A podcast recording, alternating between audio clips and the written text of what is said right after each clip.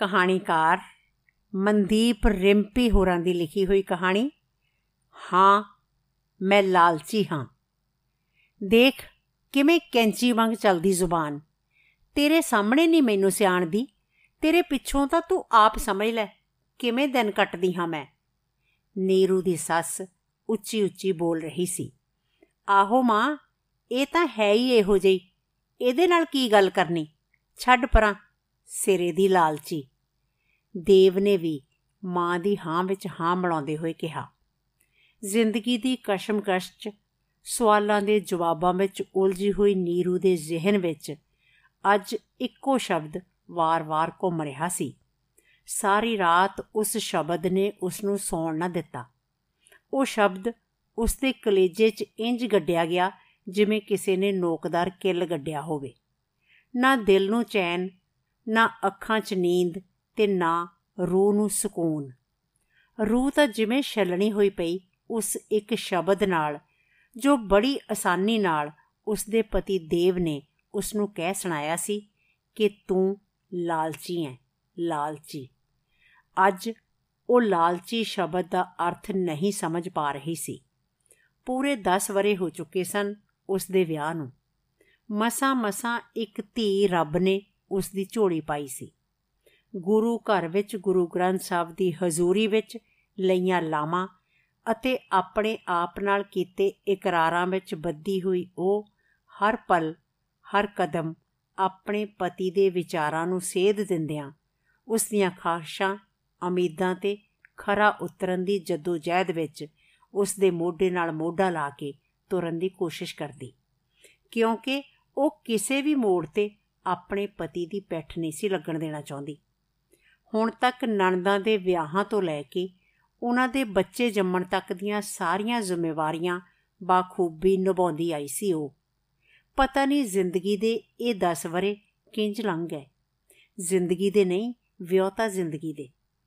ਕਦੇ ਪਤੀ ਨੇ ਕੋਈ ਸ਼ਿਕਵਾ ਤੱਕ ਹੀ ਸ਼ਿਕਾਇਤ ਤੱਕ ਵੀ ਨਹੀਂ ਸੀ ਕੀਤੀ। ਹਰ ਜ਼ਿੰਮੇਵਾਰੀ ਖੁਸ਼ੀ ਨਾਲ ਮੂਰੇ ਹੋ ਕੇ ਉਹ ਚੁੱਕਦੀ ਅਖੇ ਮੇਰਾ ਫਰਜ਼ ਹੈ। ਭਾਵੇਂ ਉਹ ਪੜ੍ਹੀ ਲਿਖੀ ਸੀ ਨੌਕਰੀ ਪੇਸ਼ਾ ਸੀ, ਕਦੇ ਆਜ਼ਾਦ ਖਿਆਲਾਂ ਦੀ ਸੀ, ਪਰ ਉਸਦੇ ਆਜ਼ਾਦ ਖਿਆਲ ਤਾਂ ਹੁਣ ਸੱਚਮੁੱਚ ਹੀ ਕਿਧਰੇ ਆਜ਼ਾਦ ਹੋ ਕੇ ਰਹਿ ਗਏ ਸਨ।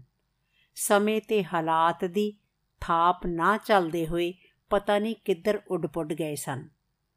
ਹੁਣ ਉਹ ਆਪਣੇ ਪਤੀ ਦੇ ਇਸ਼ਾਰਿਆਂ ਤੇ ਇੰਜ ਨੱਚਦੀ ਜਿਵੇਂ ਕੋਈ ਕਠਪੁਤਲੀ ਹੋਵੇ। ਆਪਣੇ ਆਪ ਨੂੰ ਤਾਂ ਜਿਵੇਂ ਉਹ ਭੁੱਲ ਹੀ ਚੁੱਕੀ ਸੀ। ਉਹ ਭੁੱਲ ਚੁੱਕੀ ਸੀ ਉਹਨਾਂ ਸੁਪਨਿਆਂ ਨੂੰ, ਜੋ ਕਦੇ ਅਸਮਾਨ ਨੂੰ ਛੂਣਦੇ ਸੀ।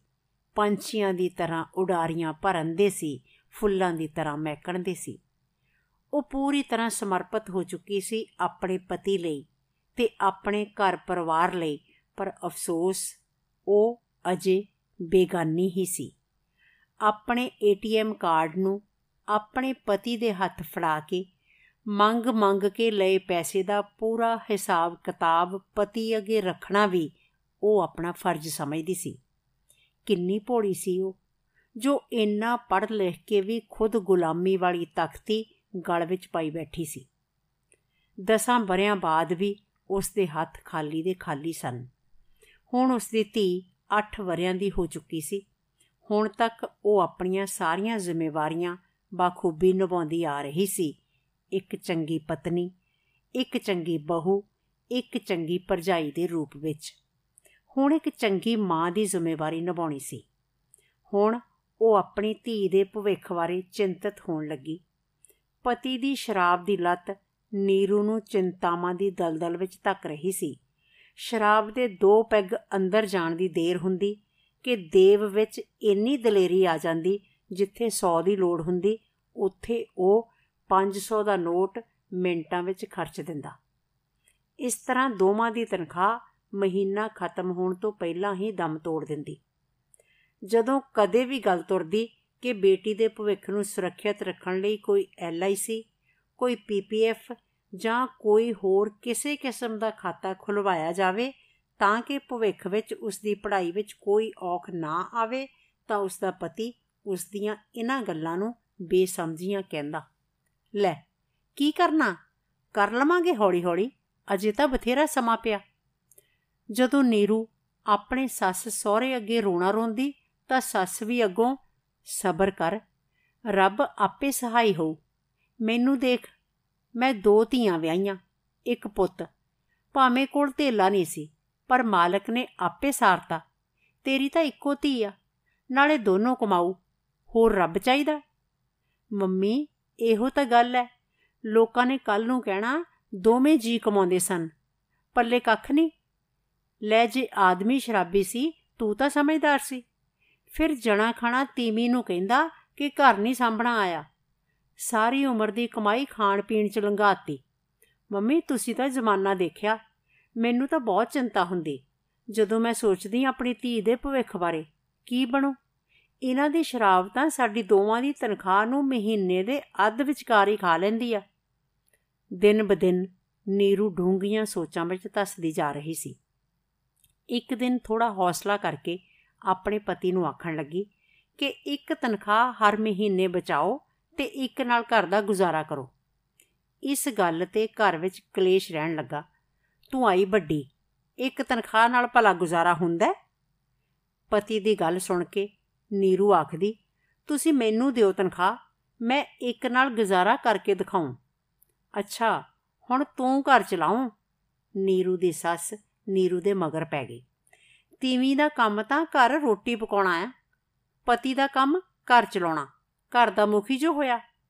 ਨੀਰੂ ਸੋਚਦੀ ਕਿ ਉਹ ਵੀ ਤਾਂ ਬਰਾਬਰ ਕਮਾਉਂਦੀ ਆ, ਫਿਰ ਇਦਾਂ ਕਿਉਂ? ਅਚਾਨਕ ਇੱਕ ਦਿਨ ਨੀਰੂ ਦਾ ਪਤੀ, ਨੀਰੂ ਦਾ ਏਟੀਐਮ ਕਾਰਡ ਨੀਰੂ ਅੱਗੇ ਰੱਖ ਕੇ ਆਖਣ ਲੱਗਾ, ਲੈ, ਫੜ ਆਪਣਾ ਏਟੀਐਮ ਜਦੋਂ ਦੇਖੋ, ਰੌਲਾ ਪਾਉਂਦੀ ਰਹਿੰਦੀ ਆ। ਮੇਰੀ ਤਨਖਾਹ, ਮੇਰਾ ਏਟੀਐਮ ਲੈ, ਮੈਂ ਤਾਂ ਤੇਰੀ ਤਨਖਾਹ ਵੱਲ ਝਾਕਦਾ ਵੀ ਨਹੀਂ। ਨੀਰੂ ਬੜੀ ਹੈਰਾਨ ਹੋਈ ਤੇ ਖੁਸ਼ ਵੀ।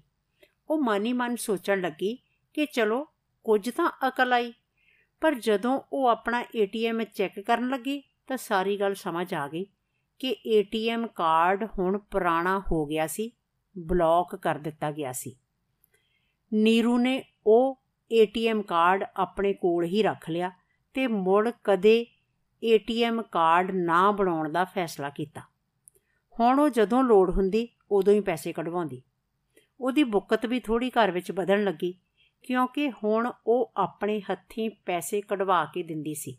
ਘਰ ਦੇ ਕੰਮਾਂ ਵਿੱਚ ਉਸ ਦੀ ਅਹਿਮੀਅਤ ਪਹਿਲਾਂ ਨਾਲੋਂ ਵੱਧ ਗਈ। ਪਹਿਲਾਂ ਤਾਂ ਉਸ ਨੂੰ ਏਟੀਐਮ ਮਸ਼ੀਨ ਹੀ ਸਮਝਿਆ ਜਾਂਦਾ ਸੀ। ਜਿਸ ਤੋਂ ਜਿੰਨੇ ਮਰਜ਼ੀ, ਜਦੋਂ ਮਰਜ਼ੀ ਪੈਸੇ ਕਢਵਾਏ ਜਾਣ, ਪਰ ਹੁਣ ਉਹ ਇੱਕ ਬੈਂਕ ਸੀ, ਜਿਹੜਾ ਆਪਣੀ ਮਰਜ਼ੀ ਨਾਲ ਪੈਸੇ ਪਾਸ ਕਰਦਾ। ਉਸ ਦੀ ਮਾਨਸਿਕ ਗੁਲਾਮੀ ਦੀਆਂ ਬੇੜੀਆਂ ਕੁਝ ਕੁ ਟੁੱਟਣ ਲੱਗ ਪਈਆਂ। ਉਸ ਦਾ ਮੁਰਦਾ ਆਤਮ ਵਿਸ਼ਵਾਸ ਫਿਰ ਜਿੰਦਾ ਹੋਣ ਲੱਗਾ। ਉਹ ਆਤਮ ਵਿਸ਼ਵਾਸ ਉਹ ਸੁਪਨੇ ਜੋ ਸਮੇਂ ਦੀ ਧੂੜ ਵਿੱਚ ਕਿਧਰੇ ਗਵਾਚ ਗਏ ਸਨ ਮੁੜ ਲੱਭਣੇ ਸ਼ੁਰੂ ਹੋ ਗਏ ਸਨ। ਉਸ ਨੂੰ ਮੁੜ ਆਪਣੇ ਪੈਰਾਂ ਹੇਠਲੀ ਜ਼ਮੀਨ ਦੀ ਸ਼ੋ ਆਪਣੀ ਲੱਗਣ ਲੱਗੀ। ਉਸ ਦੇ ਮਨ ਦੇ ਵਲਵਲੇ ਉਸ ਨੂੰ ਅਗਲੇਰੀ ਜ਼ਿੰਦਗੀ ਲਈ ਘੁਟਣ ਭਰੀਆਂ ਯਾਦਾਂ ਨੂੰ ਛੱਡ ਅੱਗੇ ਤੁਰਨ ਦਾ ਹੌਸਲਾ ਦੇਣ ਲੱਗੇ। ਉਹਨੇ ਆਪਣੀ ਧੀ ਦੇ ਭਵਿੱਖ ਨੂੰ ਸੁਰੱਖਿਅਤ ਕਰਨ ਲਈ ਪੀਪੀਐਫ ਅਤੇ ਇੱਕ ਦੋ ਹੋਰ ਸੇਵਿੰਗ ਸਕੀਮਾਂ ਸ਼ੁਰੂ ਕਰ ਦਿੱਤੀਆਂ। ਪਰ ਜਦੋਂ ਇਸ ਸੰਬੰਧੀ ਉਸ ਦੇ ਪਤੀ ਨੂੰ ਕੁਝ ਵੀ ਪਤਾ ਲੱਗਦਾ ਉਹ ਹਮੇਸ਼ਾ ਗੁੱਸੇ ਹੀ ਹੁੰਦਾ ਤੇ ਕਹਿੰਦਾ, ਤੂੰ ਤਾਂ ਮੂਰਖ ਹੈ, ਐਵੇਂ ਪੈਸੇ ਉਜਾੜੀ ਜਾਂਦੀ। ਉਹ ਬਿਨਾਂ ਕੁਝ ਕਹੇ ਆਪਣੇ ਕੰਮੀ ਰੁੱਝ ਜਾਂਦੀ, ਕਿਉਂਕਿ ਉਹ ਇੰਨੇ ਸਾਲਾਂ ਵਿੱਚ ਆਪਣੇ ਪਤੀ ਦੇ ਸੁਭਾਅ ਤੋਂ ਭਲੀ ਭਾਂਤ ਵਾਕਫ ਹੋ ਚੁੱਕੀ ਸੀ। ਉਹ ਸਮਝਦੀ ਸੀ ਕਿ ਪੱਥਰ ਤੇ ਪਾਣੀ ਪਾਇਆ, ਨਾ ਪਾਇਆ, ਇੱਕ ਬਰਾਬਰ। ਸਮਾਂ ਆਪਣੀ ਚਾਲ ਤੁਰੀ ਜਾ ਰਿਹਾ ਸੀ। ਪਤੀ ਦੀ ਤਨਖਾਹ ਤਾਂ ਉਸ ਦੀ ਸ਼ਰਾਬ ਦੇ ਲੇਖੇ ਹੀ ਲੱਗਦੀ। ਨੀਰੂ ਆਪਣੀ ਤਨਖਾਹ ਨਾਲ ਆਪਣੀ ਧੀ ਤੇ ਆਪਣੇ ਖਰਚੇ ਪੂਰੇ ਕਰਦੀ ਤੇ ਲੋੜ ਪੈਣ ਤੇ ਘਰਦਿਆਂ ਦੇ ਖਰਚਿਆਂ ਲਈ ਵੀ ਹਮੇਸ਼ਾ ਉਹ ਮੋਰੇ ਰਹਿੰਦੀ। ਇੱਕ ਦਿਨ ਉਸਦੇ ਪਤੀ ਦੇ ਦਿਲ ਵਿੱਚ ਪਤਾ ਨਹੀਂ ਕੀ ਆਈ। ਉਹ ਸ਼ਾਮ ਵੇਲੇ ਦਫ਼ਤਰੋਂ ਆ ਕੇ ਨੀਰੂ ਤੋਂ ਹੁਣ ਤੱਕ ਦੀ ਤਨਖਾਹ ਦਾ ਹਿਸਾਬ ਮੰਗਣ ਲੱਗਾ। ਨੀਰੂ ਨੇ ਕਿਹਾ, ਮੈਂ ਪੈਸੇ ਬਰਬਾਦ ਨਹੀਂ ਕਰਦੀ, ਤੁਸੀਂ ਘਬਰਾਓ ਨਾ। ਜੇ ਮੈਂ ਕੁਝ ਜੋੜਿਆ ਵੀ ਹੈ, ਤਾਂ ਆਪਣੇ ਅਤੇ ਆਪਣੀ ਧੀ ਦੇ ਭਵਿੱਖ ਲਈ ਸੁਰੱਖਿਅਤ ਰੱਖਿਆ ਹੈ। ਪਤੀ ਦੇਵਤਾ ਅਜੇ ਚੁੱਪ ਹੀ ਸਨ ਕਿ ਸੱਸ ਨੇ ਰੌਲਾ ਪਾਉਣਾ ਸ਼ੁਰੂ ਕਰ ਦਿੱਤਾ। ਆਈ ਵੱਡੀ, ਭਵਿੱਖ ਬਾਰੇ ਸੋਚਣ ਵਾਲੀ। ਸਾਨੂੰ ਤਾਂ ਮੂਰਖ ਸਮਝਦੀ ਆ। ਆਹੋ, ਨਾਲੇ ਪੇਕਿਆਂ ਦਾ ਮੋਹ ਕਿੱਥੇ ਜਾਂਦਾ? ਦੇ ਆਂਦੀ ਹੋਣੀ ਆ, ਆਪਣੀ ਮਾਂ ਨੂੰ ਗੁੱਛੀਆਂ ਬਣਾ ਬਣਾ ਕੇ। ਨੀਰੂ ਅੱਖਾਂ ਭਰ ਕੇ ਆਖਣ ਲੱਗੀ, ਮੰਮੀ ਪਲੀਜ਼ ਇਦਾਂ ਨਾ ਕਹੋ। ਅੱਜ ਤੱਕ ਤਾਂ ਮੇਰੇ ਮਾਪਿਆਂ ਨੇ ਮੇਰੀ ਤਨਖਾਹ ਵੱਲ ਕਦੀ ਝਾਕ ਨਹੀਂ ਰੱਖੀ। ਉਹਨਾਂ ਨੇ ਮੈਨੂੰ ਪੜਾ ਲਿਖਾ ਕੇ ਨੌਕਰੀ ਲਵਾਇਆ। ਉਹਨਾਂ ਅੱਜ ਤਾਈਂ ਮੇਰੀ ਤਨਖਾਹ ਦਾ ਕਦੇ ਲਾਲਚ ਨਹੀਂ ਕੀਤਾ। ਹਾਂ, ਜੇ ਕਦੇ ਔਖੇ ਵੇਲੇ ਮੈਂ ਦੋ ਪੈਸੇ ਦੀ ਮਦਦ ਕਰ ਵੀ ਦਿਆਂ ਤਾਂ ਹਰਜ ਵੀ ਕੀ ਆ? ਜੇ ਕਦੇ ਅਜਿਹੀ ਨੌਬਤ ਆਈ ਤਾਂ ਮੈਂ ਪਿੱਠ ਨਹੀਂ ਮੋੜਾਂਗੀ। ਤੁਹਾਨੂੰ ਦੱਸ ਕੇ ਉਹਨਾਂ ਨਾਲ ਖੜਾਂਗੀ। ਚੋਰੀਓ ਨਹੀਂ। ਬਸ ਕਰ ਬਸ, ਸ਼ਰਮ ਨਹੀਂ ਆਉਂਦੀ ਉਹਨਾਂ ਨੂੰ, ਜਿਹੜੇ ਧੀ ਦੇ ਘਰ ਦਾ ਖਾਂਦੇ। ਸੱਸ ਦੀ ਗੱਲ ਸੁਣ ਕੇ ਨੀਰੂ ਤੋਂ ਵੀ ਚੁੱਪ ਨਾ ਰਿਹਾ ਗਿਆ। ਮੰਮੀ, ਬਹੁਤ ਹੋ ਗਿਆ। ਇੰਨੇ ਸਾਲ ਹੋ ਗਏ ਮੇਰੀ ਕਮਾਈ ਇਸ ਘਰ ਤੇ ਲੱਗੀ। ਤੇ ਹੁਣ ਕੁਝ ਕੁ ਮਹੀਨਿਆਂ ਤੋਂ ਜੇ ਮੇਰੀ ਤਨਖਾਹ ਮੇਰੇ ਕੋਲ ਹੈ, ਤਾਂ ਤੁਹਾਨੂੰ ਬਹੁਤ ਤਕਲੀਫ ਹੋ ਰਹੀ ਹੈ। ਮੈਂ ਵੀ ਆਪਣੇ ਬੱਚੇ ਬਾਰੇ ਕੁਝ ਸੋਚਣਾ, ਉਸ ਦਾ ਭਵਿੱਖ ਵੇਖਣਾ, ਮੈਂ ਇੱਕ ਮਾਂ ਵੀ ਹਾਂ। ਆਹੋ, ਤੈਨੂੰ ਹੀ ਪਤਾ ਸਭ ਕੁਝ। ਸਾਨੂੰ ਤਾਂ ਕੁਝ ਨਹੀਂ ਪਤਾ। ਦੇਖ ਲੈ ਮੁੰਡਿਆ, ਤੇਰੇ ਸਾਹਮਣੇ ਕਿੱਦਾਂ ਮੈਨੂੰ ਖਾਣ ਨੂੰ ਪੈਂਦੀ ਆ। ਫੇਰ ਕਹਿੰਦੇ, ਸੱਸਾਂ ਮਾੜੀਆਂ। ਜੇ ਨਹੀਂ ਦਿਲ ਰਲਦਾ ਸਾਡੇ ਨਾਲ, ਤਾਂ ਬੇਸ਼ੱਕ ਹੋ ਜਾਓ ਅੱਡ। ਮੈਂ ਨਹੀਂ ਕੁਝ ਕਹਿੰਦੀ, ਸਾਡਾ ਕੀ ਹੈ ਅਸੀਂ ਬੁੱਢੇ, ਦੋ ਵਕਤ ਦੀ ਰੋਟੀ ਖਾਣੀ ਹੈ ਉਹ ਤਾਂ ਚਾਹੇ ਅਚਾਰ ਨਾਲ ਵੀ ਖਾ ਲਈਏ। ਇਸ ਕੁੱਤੇ ਖਾਣੀ ਤੋਂ ਤਾਂ ਚੰਗਾ ਹੀ ਆ। ਪਤੀ ਦੇਵ ਨੀਰੂ ਵੱਲ ਗੁੱਸੇ ਨਾਲ ਵੇਖਦਾ ਹੋਇਆ, ਮੰਮੀ, ਤੁਸੀਂ ਟੈਨਸ਼ਨ ਨਾ ਲਓ। ਇਹ ਤਾਂ ਹੈ ਹੀ ਇਦਾਂ ਦੀ। ਇਹਨਾਂ ਦਾ ਖਾਨਦਾਨ ਵੀ ਇਦਾਂ ਦਾ। ਇਹ ਤਾਂ ਸਿਰੇ ਦੀ ਲਾਲਚੀ ਹੈ ਪੈਸੇ ਤੱਕ ਮਤਲਬ ਹੈ ਇਹਨੂੰ। ਰਿਸ਼ਤਿਆਂ ਦਾ ਇਹਨੂੰ ਕੀ ਪਤਾ? ਇਹਨੂੰ ਬਹੁਤਾ ਮੂੰਹ ਨਾ ਲਾਓ। ਦੇਵ ਨੀਰੂ ਨੂੰ ਬੋਲ ਕੇ ਬਾਹਰ ਚਲਿਆ ਗਿਆ ਤੇ ਅੱਧੀ ਰਾਤ ਨੂੰ ਉਹ ਵਾਪਸ ਆਇਆ। ਉਹ ਵੀ ਸ਼ਰਾਬ ਨਾਲ ਰੱਜਿਆ ਹੋਇਆ। ਜਦੋਂ ਨੀਰੂ ਨੇ ਰੋਟੀ ਪਾ ਕੇ ਦਿੱਤੀ ਤਾਂ ਥਾਲੀ ਪਰੇ ਵਗਾ ਮਾਰੀ ਤੇ ਆਖਣ ਲੱਗਾ, ਜਾ ਮੇਰੇ ਘਰ ਤੋਂ, ਲਾਲਚੀ। ਤੂੰ ਤਾਂ ਲਾਲਚੀ ਐ, ਸਿਰੇ ਦੀ ਲਾਲਚੀ। ਤੈਨੂੰ ਕੀ ਲੋੜ ਮੇਰੀ ਤੇ ਮੇਰੇ ਪਰਿਵਾਰ ਦੀ? ਤੇ ਹੋਰ ਪਤਾ ਨਹੀਂ ਕੀ ਕੀ ਬੜਬੜਾਉਂਦੇ ਹੋਏ ਉਹ ਸੌਂ ਗਿਆ। ਨੀਰੂ ਸਾਰੀ ਰਾਤ ਲਾਲਚੀ ਸ਼ਬਦ ਦੇ ਅਰਥ ਲੱਭਦੀ ਰਹੀ ਤੇ ਫਿਰ ਇੱਕਦਮ ਮੁਸਕਰਾਈ ਤੇ ਬੋਲੀ, ਹਾਂ, ਮੈਂ ਲਾਲਚੀ ਹਾਂ। ਸ਼ੁਕਰੀਆ ਦੋਸਤੋ।